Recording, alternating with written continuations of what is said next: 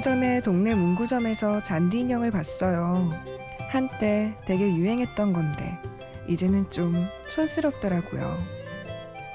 그래도 자꾸 쓰다듬어 주고 싶은 예전의 기억처럼 느껴지는 거예요. 오늘은 그런 이야기를 꺼내 볼게요.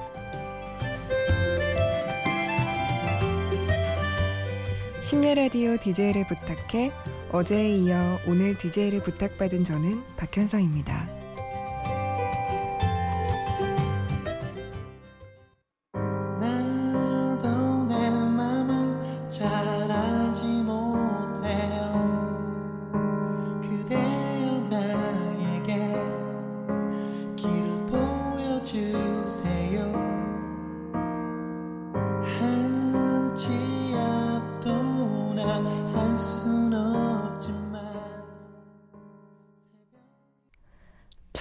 들으신 곡은 마이큐의 새벽이 오면 듣고 오셨습니다. 안녕하세요. 오늘 밤도 다시 찾아왔습니다. 반가우신가요? 그럴 거라 애써 믿겠습니다.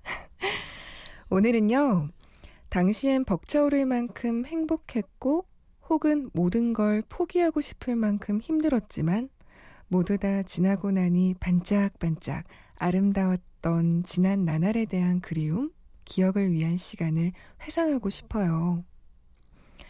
저의 이야기를 들으시면서, 아, 나도 그랬었지. 그때 참 많이 슬펐었는데, 그 사람은 어떻게 지내고 있을까? 회상하고 추억하는 시간을 가져보도록 해요. 잊지 말고 기억하고 그리워하는 것이야말로 어떤 누군가를 영원히 살게 하는 하나의 방법이니까요. 오늘의 기억으로 만지기 시간, 저는 심야 라디오 DJ를 부탁해 박현서입니다. 노래 한 곡 듣고 이어가실게요. 소울라이츠의 도시의 밤.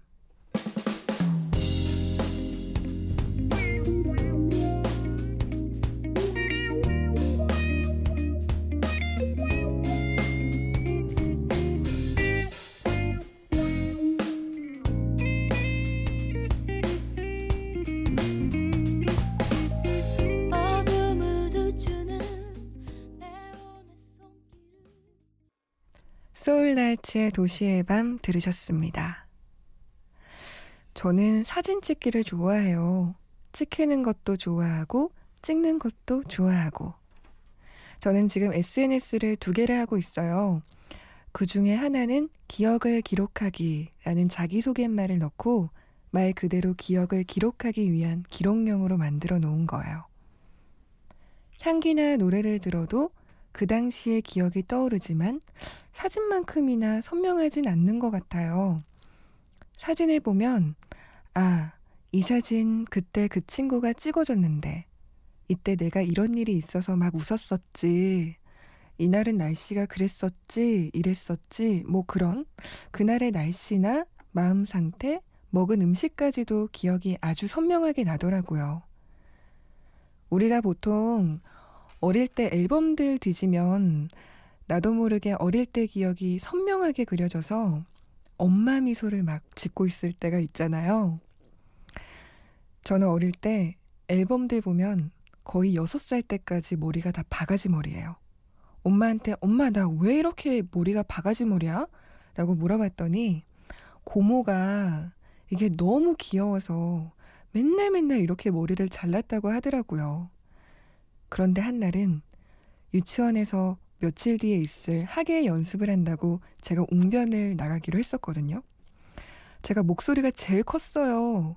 아주 그냥 씩씩하고 그래서. 근데 남자 짝지를 선생님이 나더러 정하라는 거예요. 저는 그 당시에 아주 당돌하고 용기 있는 6살이었기 때문에 그때 좋아하는 남자한테 같이 짝꿍하자고 했는데 하, 그 남자애가 내 머리는 남자애 같고 목소리도 우렁차서 너랑은 짝지를 하기 싫어 이랬던 거예요. 그때부터 울고불고 가발 사달라고 생떼를 줬대요. 사실 언니는 머리가 길어가지고 아침마다 엄마 다리 사이에 앉아서 예쁜 머리방울로 머리 묶어주는 게 그렇게나 부러울 수가 없었거든요. 여러분들은 어릴 때 어땠어요? 저처럼 목소리 우렁차고 바가지머리였던 남자애들에게 인기 없던 아이였나요? 하지만 괜찮아요. 지금은 남자친구들에게 인기 많아요. 자, 노래 한 곡 듣고 가실게요. 오아시스의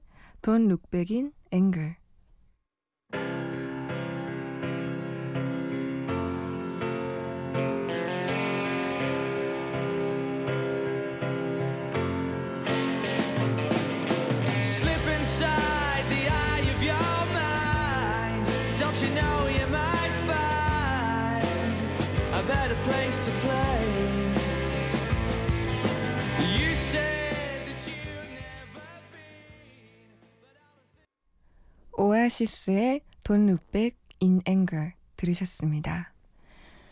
여러분들은 어릴 적에 가지고 있던 물건을 차곡차곡 모아두는 타입인가요?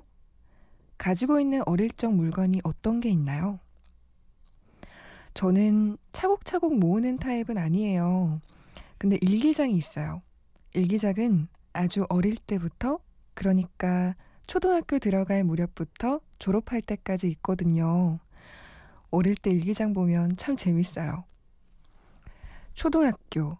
그러니까 제가 3학년 때까지는 국민학교였을 거예요, 아마.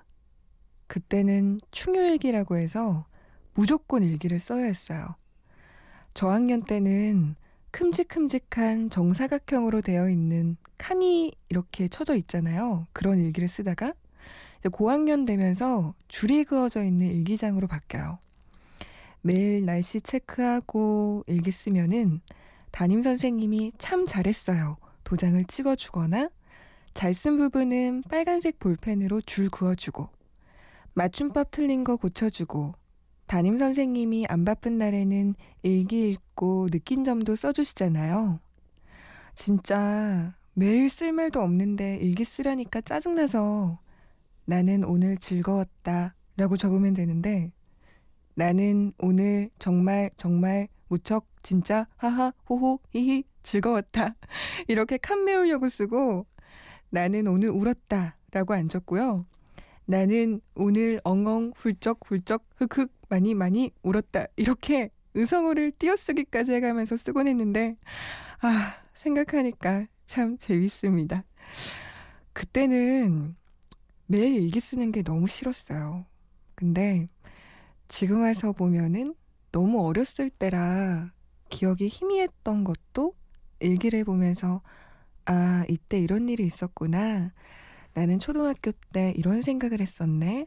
생각하면 초등학교 때 매일 일기 쓴 거 참 잘한 것 같아요. 일기장을 보면서 일요일 아침엔 무조건 아빠가 라면을 끓여주셨구나. 중학교 들어가기 직전에 언니 교복 물려입기 싫다고 7시간 동안 가출했었구나. 뭐 이런. 지금 생각하면 재미난 기억들이 선명해지더라고요. 이렇게 과거의 물건들을 보면 뭔가 잠시 그 시절로 돌아가는 시간을 가지게 되는 것 같아요. 그 시절로 데려갈 노래, 이번에는 김유나의 봄날은 간다. 듣고 오실게요.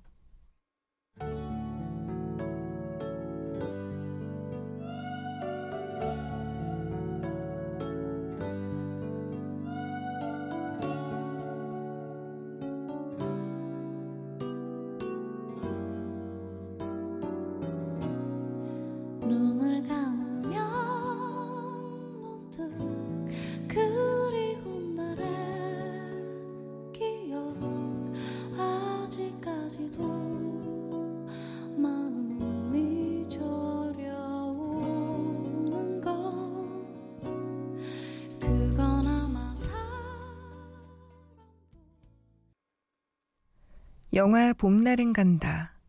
제가 너무나도 재미있게 본 영화 중에 하나인데요. 거기서 아주 유명한 대사가 몇 가지 나오는데 제가 어떤 대사를 소개해 드릴 것 같아요? 영화를 보신 분들은 혹시 우리 집에서 라면 먹고 갈래요? 라는 대사를 떠올리시는 분들 계시죠?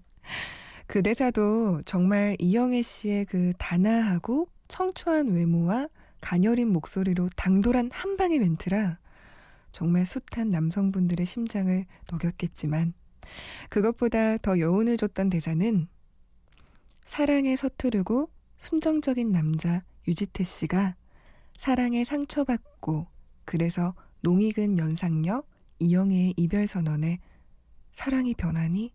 라는 대사였습니다. 마치 20대 초반의 제 사랑이 떠오르더라고요. 헤어지자는 말에 세상이 끝날 것 같아서 남자친구가 주말마다 나가는 조기 축구를 하러 가는 운동장에 가서 얼굴에 철판을 딱 깔고 그라운드에 뛰어들어가 축구공을 빵! 하고 차버렸던 기억. 그리고 이별에 견디지 못하고 무더운 여름낮에 편의점에서 팩소주를 사서 빨대를 꽂고 쭉쭉 먹다가 날씨는 너무 덥지, 땀은 흐르지, 술 기운에 얼굴은 토마토가 됐지. 그 상태로 주저앉아서 엉엉 울다가 또다시 일어나서 걷다가 그것을 계속 반복하면서 팩소주 세 개를 싹 다 비우고 해가 질 때까지 지하철로 다섯 정거장 정도 되는 거리를 걸었던 그런 기억들이 납니다. 지금 생각하면 그것보다 참 별난 기억들이 많아요. 이렇게 말하니까 저 참 진상 같다, 그죠? 하지만 전 그때 그 시절을 잊고 싶은 기억인 것 같진 않아요. 너무나도 예쁘고 사랑스러웠던 시절이었던 것 같아요. 노래 한 곡 듣고 가실게요. 박세별의 사랑이 우릴 다시 만나게 한다면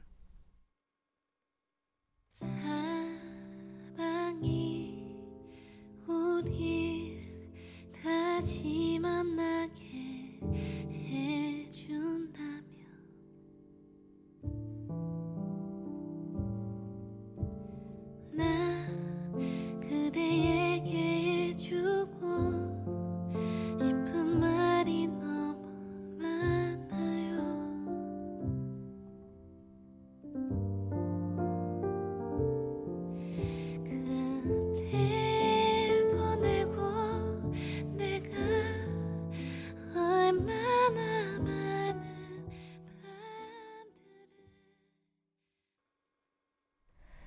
박세별의 사랑이 우리를 다시 만나게 한다면 듣고 오셨습니다.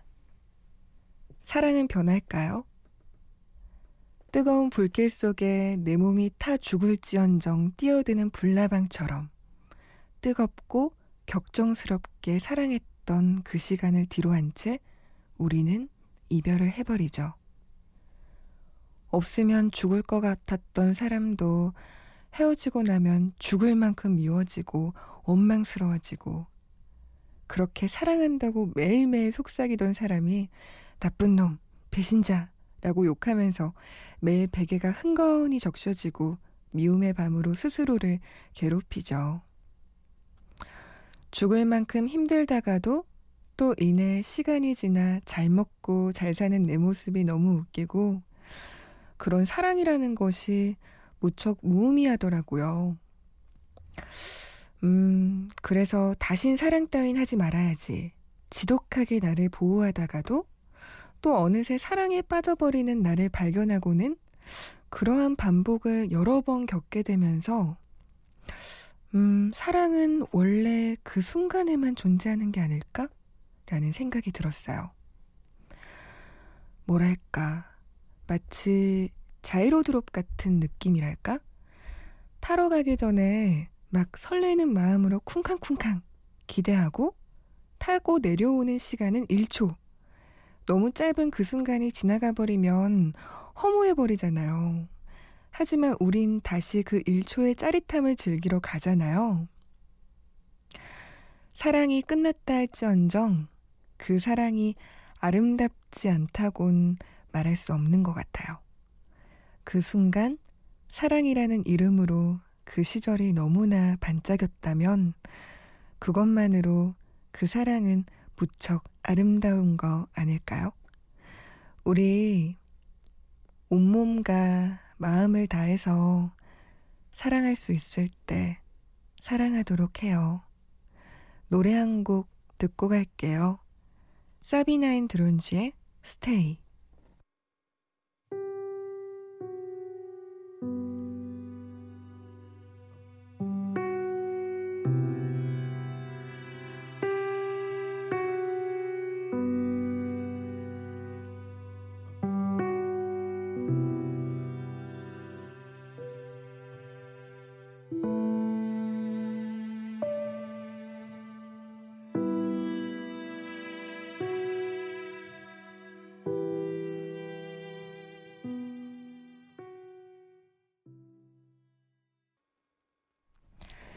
사비나인 드론즈의 스테이 듣고 오셨습니다. 사비나인 드론즈라고 하니까 외국 사람인 줄 아셨죠? 한국 분이세요. 최민영이라고 새벽에 어울리는 멜로디와 목소리. 그래서 제가 한번 선곡해 봤습니다. 아, 이제 남은 방송이 20분밖에 남지 않았어요. 이제야 좀 적응이 된 것 같은데 아쉽네요. 자, 여러분은 지금 심야 라디오 DJ를 부탁해 듣고 계시고요. 저는 오늘의 DJ 박현서입니다. 언제든 내게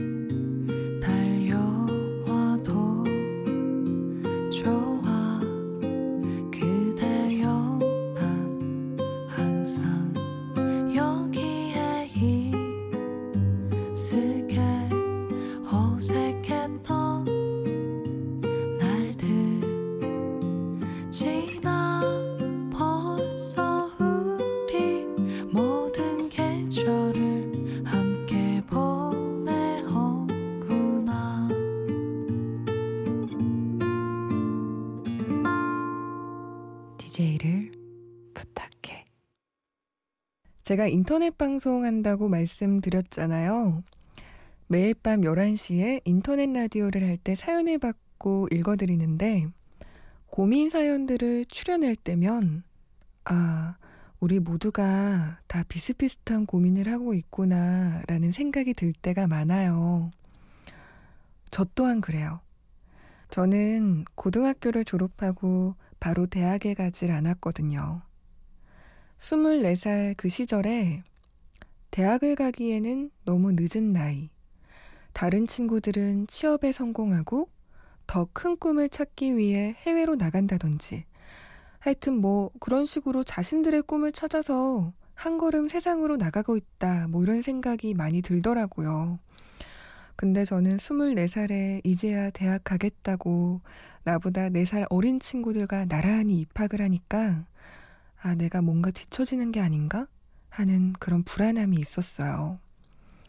친구들한테 저런 푸념을 털어놓으면 27의 시집간 친구는 야, 너는 시집이랑 절대 안 어울려. 너 늦게 갈수록 좋으니까 이왕이면 엄청 늦게 40대 때 가라. 라는 망언을 하는 친구도 있고, 아, 열받네. 여튼, 회사에서 인정받고 빠른 진급으로 멋진 커리어 우먼으로 사는 친구는 야, 너는 회사랑 체질이 안 맞다. 회사에 오면 너는 민폐다. 라고 하면서 저에게 좌절을 줍니다.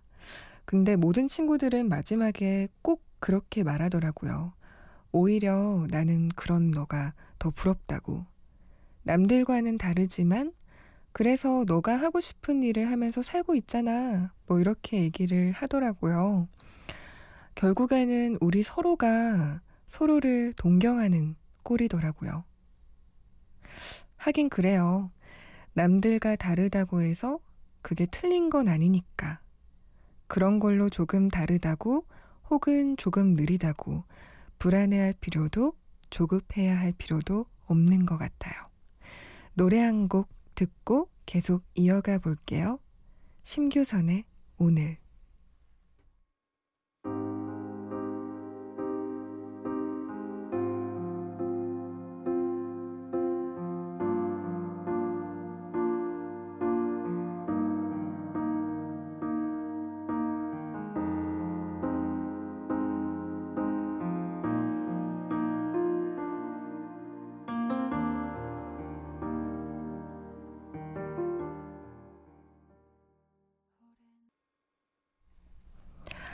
심교선의 오늘 듣고 오셨습니다.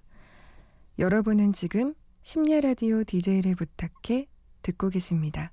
저는 박현서입니다. 만약에 나에게 다시 스무 살 그 시절로 되돌아가라고 한다면 전 여전히 대학 입학은 하지 않을 것 같아요. 그 시절엔 그 시절에 나의 생각이 있었고, 24살 대학 입학 시절엔 아, 대학에 가야겠다는 나의 생각이 있었으니까요. 그러니까 우리 너무 지나버린 시절에 대해 후회하면서 지금 이 시절을 괴로워하지 말자고요. 그 시절의 나의 정답은 그 선택이었을 테니까. 임경선 에세이 태도에 관하여 라는 책에서 이런 대목이 나옵니다. 대안의 인생, 그런 건 어디에도 없다. 행여 있더라도 분명히 내가 선택하지 않은 저쪽 인생의 나도 똑같이 이쪽 인생의 나를 시기하고 있을 것이다. 인생 그 어디에도 정답은 없지만 내가 선택한 길을 여러분들은 정답으로 만들 수 있을 거예요. 노래 한 곡 듣고 오겠습니다. 켄트의 소케르.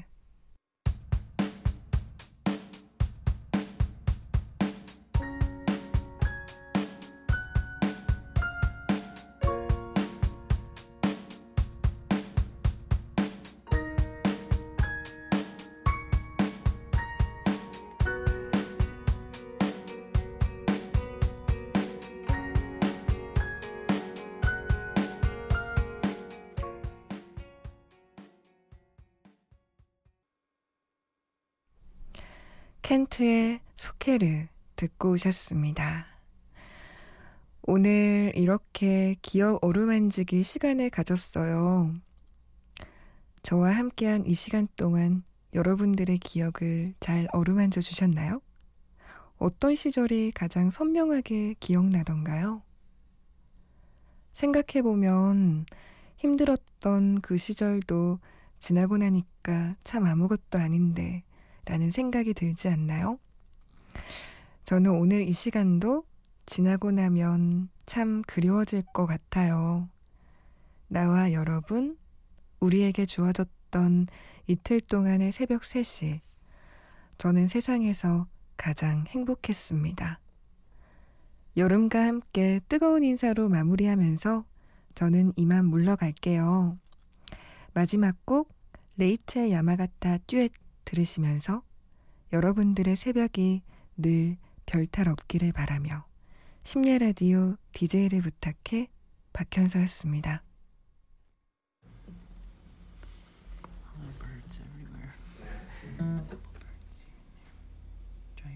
Mm-hmm.